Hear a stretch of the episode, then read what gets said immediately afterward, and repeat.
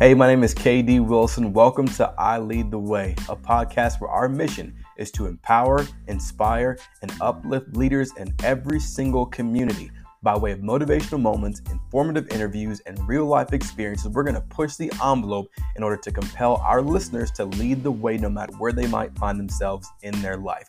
You don't have to have a title to lead. You can lead with your life. And we know you were born on purpose, with purpose, and for a purpose. So let's live this thing out together.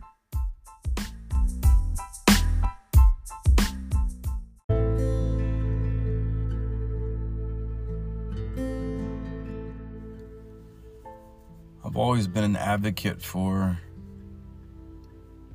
real and true relationships because I don't I don't think that God created us to be lone soldiers or islands to ourselves. But the hardship of life, one of them rather, is the reality that none of us are always in a place where we can get to someone. We're not always in a place where someone can get to us. And there's been times lately where I've found myself just really going through. But at the same time, not wanting some pity party. Not wanting or looking for any kind of overly dramatic affirmation. Or even sometimes for anyone to tell me things were going to be okay. I know they will be. There's just some of those days where I have to pull myself out of the rut. Where I have to look at what it is I'm feeling, what it is I'm facing, and look at my options. And there is always an option. And the thing that makes you and I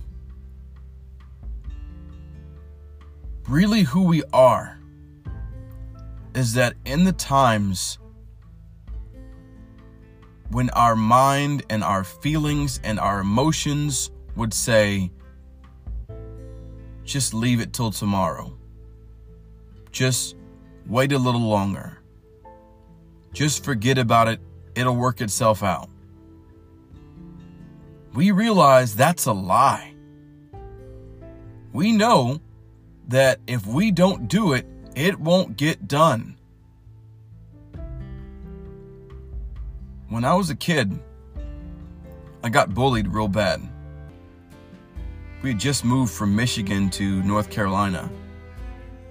Family kind of tore itself up, and I was a new kid all over again. Nothing that I was unfamiliar or uncomfortable with because we grew up in the Marine Corps. So newness on a consistent basis was normal for me. But I wasn't used to having anyone dislike me without reason. And for whatever reason, call it jealousy, call it the upper hand, there's a group of kids that started chasing me every day. I was a short, skinny kid. Not much muscle. No friends. Family just split up, so I didn't really have the heart to go tell my mom what was happening at school when she was already dealing with the rest of the mess at home. So I dealt with it by myself every day for weeks and then eventually months. And I remember it got to such a point where I had to tell somebody, and I told one of the teachers, and the teacher told the principal, and the principal, being the ridiculous person that she was, sat me outside in the hallway to do my work as if I was the problem. These kids started following me home, trying to figure out where I lived at for a middle aged kid, middle age, meaning middle school, that's too much to deal with on your own. Or so I thought. Because I told everybody that I was supposed to tell. I had done everything that I was supposed to do. I eventually told my mom as well. I had been the good kid. And it wouldn't stop. So one day I woke up in a rut, in a life that I felt was unfair and without purpose, a life that felt miserable. I kept telling myself, there's got to be something better than this. There's got to be something more than this. That there's no way that this is life alone. I started thinking about those kids that were chasing me before I was headed to school one particular morning, and I told myself enough is enough. I told myself that I would not be anyone's footstool anymore. And if that meant breaking the rules, to set myself free when I had done my part, when I had followed the rules, when I hadn't quit, I hadn't given in, when I wasn't the problem, then so be it. So I devised a plan. You see, it was a two story middle school with the building to the left breezeway in between, which led to the cafeteria, music room downstairs. I waited that whole day in class. Class to class, they laughed, they messed with me. They did the usual. We're going to get you after school, we're going to get you after school. And that particular day, I welcomed it. I welcomed it. I looked forward to it. It was the highlight of my day, my week, my month, my year. I knew that on that day, it was all going to stop. So, 2:30 came around. The bell rang. I jumped up out of my seat.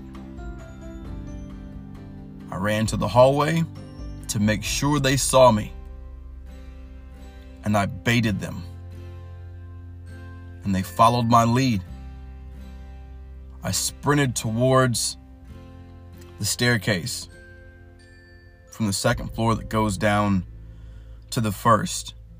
Because I was small and they were much bigger than me, I got to the railing and banister and skipped the steps and just jumped straight off the side, straight down to the first floor.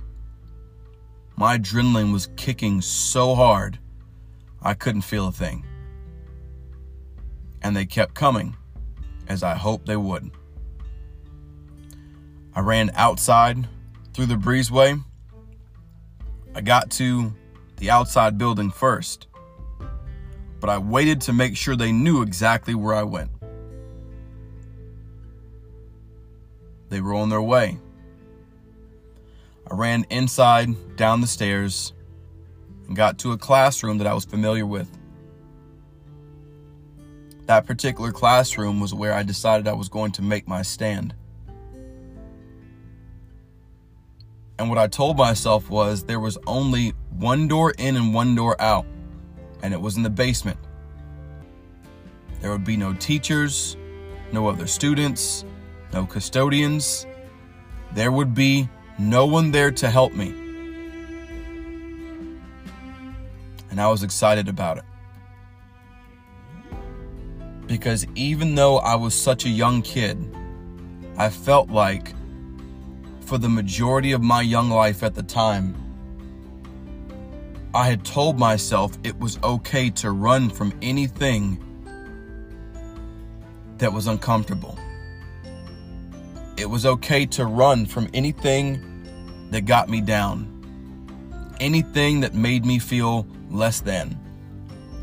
But not that day. So I ran into the room. I slung my backpack over my shoulder and threw it against the wall. Found a corner furthest from the door. I moved all the desks out the way. I rolled my sleeves up, put my back against the wall, and I stood there with fists balled up at my side. To my surprise, a few of the kids had broken off. Went somewhere else, maybe went to catch the bus, maybe went home, I'm not really sure, but two of them kept coming. And that was enough for me. Had it been 10, I would not have cared. But two showed up. And they ran downstairs and they came in the room. They looked around. I'll never forget. They thought they had the upper hand, as the average person would assume. But they were so wrong. One of the kids said, We got you now. There's nowhere for you to run. And I told him, I'm not running from you anymore. And what you failed to realize is I wanted you here. I told him, look around. There's nowhere for me to go. I'm not running anymore. The other kid looked around the room, almost in disbelief, and he said, You're crazy. And I said, You're right. And I told him, I said, You two might get me because I'm outnumbered, but I promise you this whoever steps to me first, I will break you before you break me. They looked at each other. They turned around and ran out of the room. That was the day that I earned my own freedom. That was the day that I stood my ground. And the reason I'm sharing that with you and the reason I'm telling you this is because sometimes as leaders, we don't realize that we've given ourselves a way out. Be it through emotion, lack of prioritization, delegating things to others, attempting to forget about a particular thing in hopes it'll just disappear when the reality is, the only way for any of us to succeed is to move forward. But you cannot move forward if your forward movement is running from something else. You've got to deal with that first. And my advice to you is to take the advice of middle school me and put yourself in a position where you can't run from it. Put your back against the wall. Put yourself in the corner. Move the desk out the way. Throw your backpack against the wall. Ball your fist up.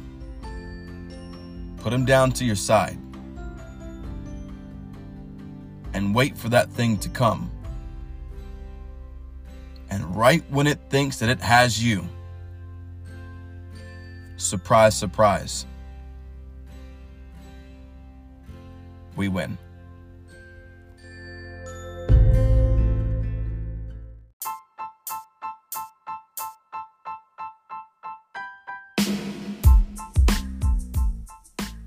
Hey, it's KD here. Thanks so much for tuning in to I Lead the Way podcast.